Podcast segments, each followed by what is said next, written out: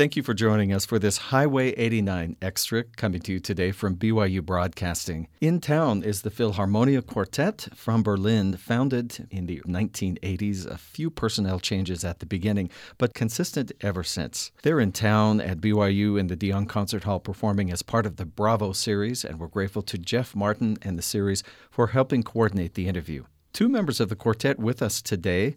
Christian Stadelmann, uh, second violinist. Christian, thank you for joining us. Hello, the pleasure. And Neithard Resa, who is the violist. Thank you for being with us sure. today. Yeah. I'm glad we have the two inner voices. I think it's interesting in a quartet, often we focus on a melody. Of course. Or the counterpoint yeah. Yeah. between a melody and, and the, the cello and the bass. But I think the conversation between all the instruments is what makes a quartet interesting. Absolutely sure. That's the secret of making uh, chamber music and string quartet, especially because um, often composers did this way of composing. The, the line goes through the voices, and if there is an interruption or a, a drop down in quality, everyone would hear that. How soon did you start the violin? I started at the age of seven. That's not that early. Some people in Asia, for instance, start much earlier. I grew up in a childhood with very much music, but my first instrument was the treble recorder. mm. And um, I started playing violin with the age of seven. When you first started the quartet and you joined the quartet, yeah. How serious were you about it? Was this like a college project or something you might do for a while? Did you have any inkling that it might last this long? We hoped so, yes. Mm. Everybody starting playing string quartet should know that this takes a long time and you have to have a long breath to come over. The, the repertoire is so big. The subtlety of four voices getting together is another thing than, for instance, piano trio. You can put uh, three musicians together if they are good and they will play piano trio fantastic. But four good musicians doesn't necessarily form a string quartet. This takes time I can't really explain what it is. Of course, younger formations can make rehearsals and they play perfect and, and really good, but this sound blending and, and some big brain level understanding, it will come without any intention. And that's what you need time for.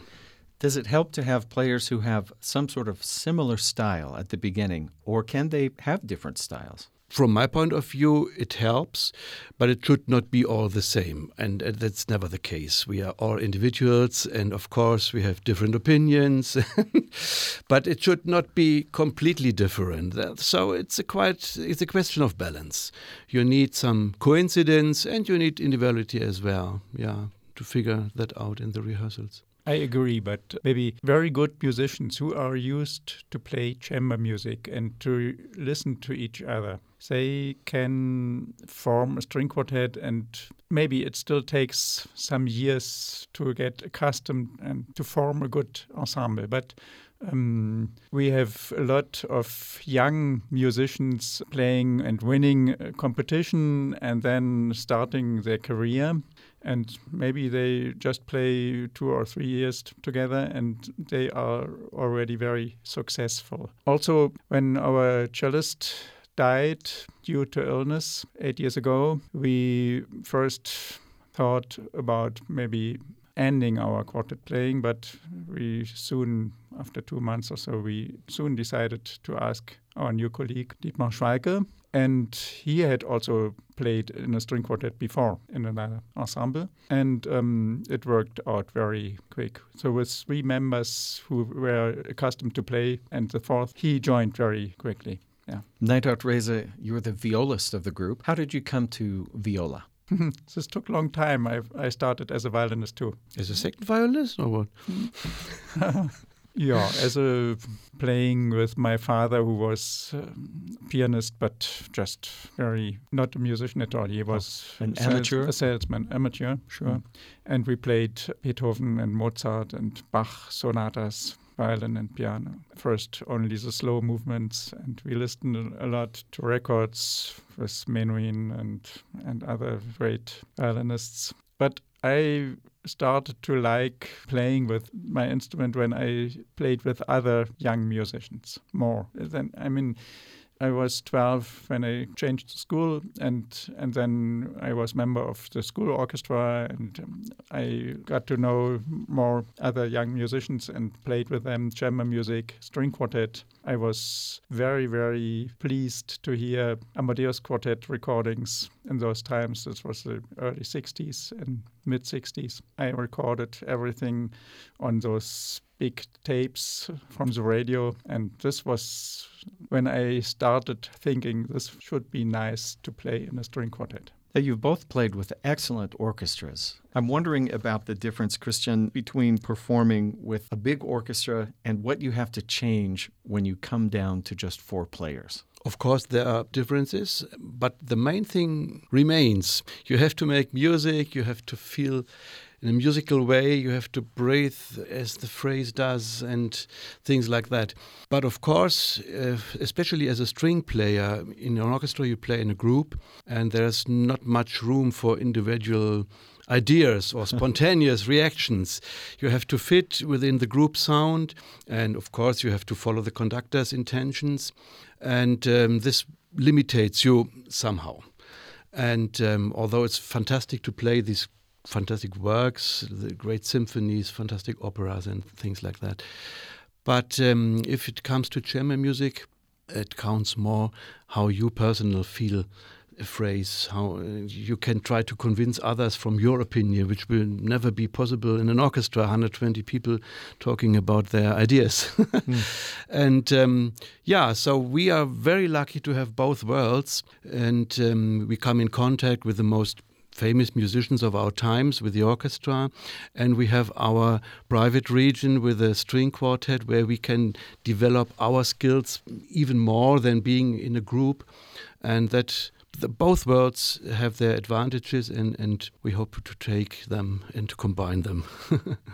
Neithard, I wonder when you start choosing the repertoire, you've chosen as a group to focus on some very, very classic pieces. What was it that caused you to choose those? As your main repertoire? As I told you, listening to Amadeus Quartet, they didn't play modern music.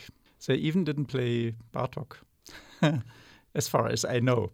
I, at least I never heard them playing this. But Bartok I, I liked too. Also later Shostakovich. And of course, there are good pieces of, of 20th century, Paul Hindemith, we played Max Reger, which is high romantic and maybe not very well known in, in the US, but we liked it a lot.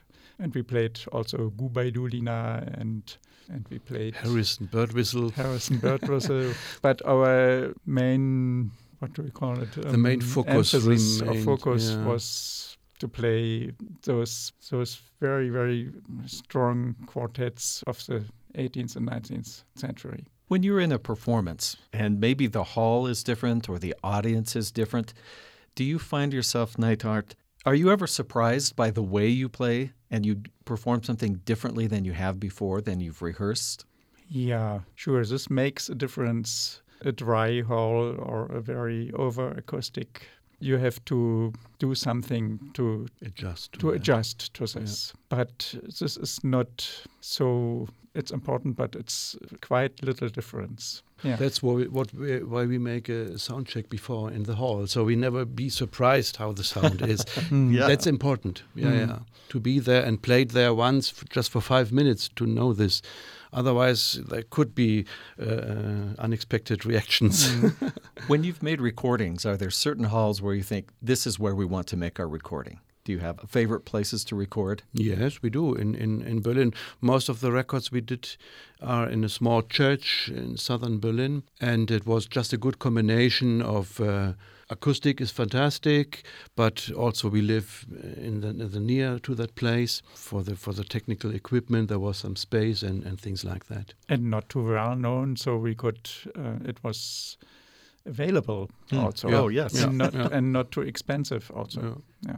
Also because you can't earn much money doing recordings now.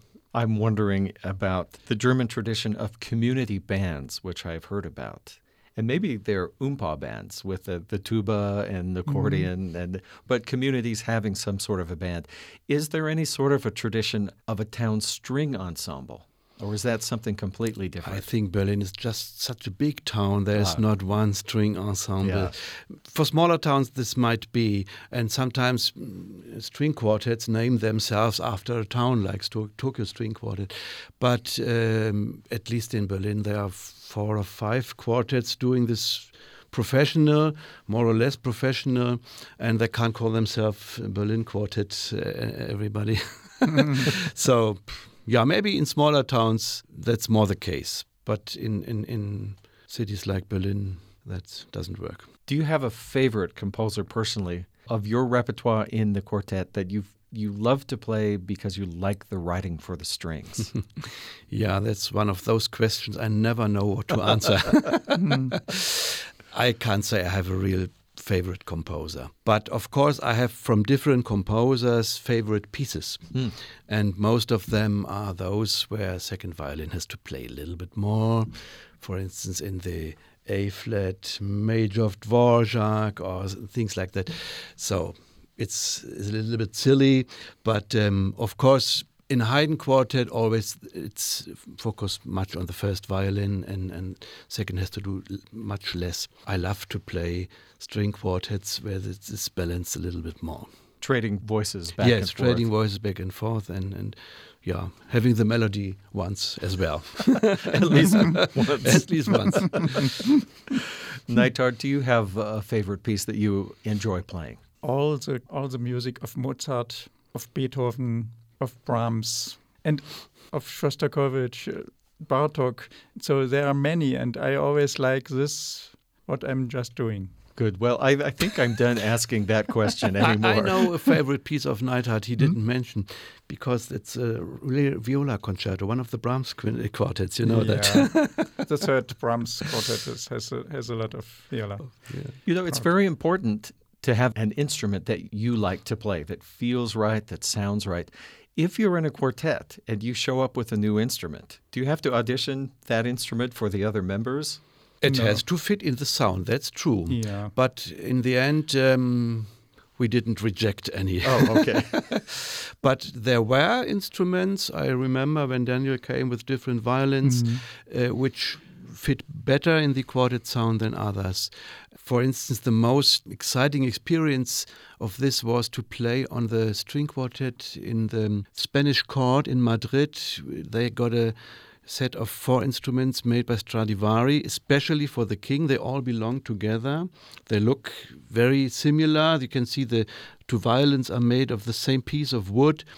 And this blending of sound was an extremely good experience. And, and we had the pleasure to do this So several times. They were built as a set. They were built as a set. Right. The, the king ordered from Stradivarius a string quartet, and these instruments stay uh, in Madrid in the in the court in, in, the, in the castle. They don't uh, move out. They're not allowed to taken away.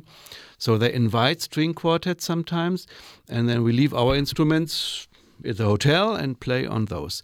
And this was somehow a revelation to see how good they fit together and how good the sound is blending. What an exciting experience. Yeah, tha- that was, yeah. Yeah. I forgot to answer something. You asked me since when I play viola.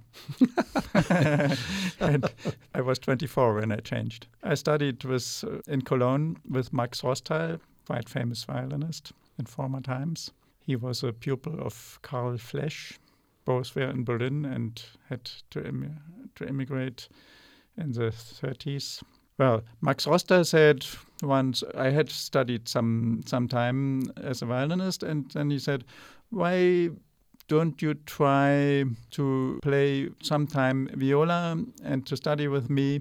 Maybe it fits you well, your size with a bigger instrument, and maybe you like the sound." And just try it. And I tried it, and it, it was really a good. I think it was a good idea. So, how long did you play the viola before you felt like you played it as well as you had played the violin before? it took some years, Hmm. but quite fast. I got the I changed with 24 and got the job in the orchestra with 28, so it was not not very long time. We're very honored to have you as you're touring in the U.S. that you would include BYU on a stop here. Thank you so much for taking a few minutes to speak with us today. Thanks to Yeah, you. Thank you. We've been speaking to Christian Stadelmann, who is one of the violinists, and to Neithard Resa, the violist with the Philharmonia Quartet, appearing here on the BYU campus this evening. They formed in Berlin in the 1980s, performing ever since. Thank you again. Bye bye and thanks. Bye-bye. You've been listening to a Highway 89 Extra with two members of the Philharmonia Quartet. They are in town at BYU performing in the de Jong as part of BYU's Bravo series. Special thanks to Jeff Martin and the series for helping to coordinate the interview and to our engineer, Colin Tanner. I'm Steven Kapp Perry. Thanks for listening.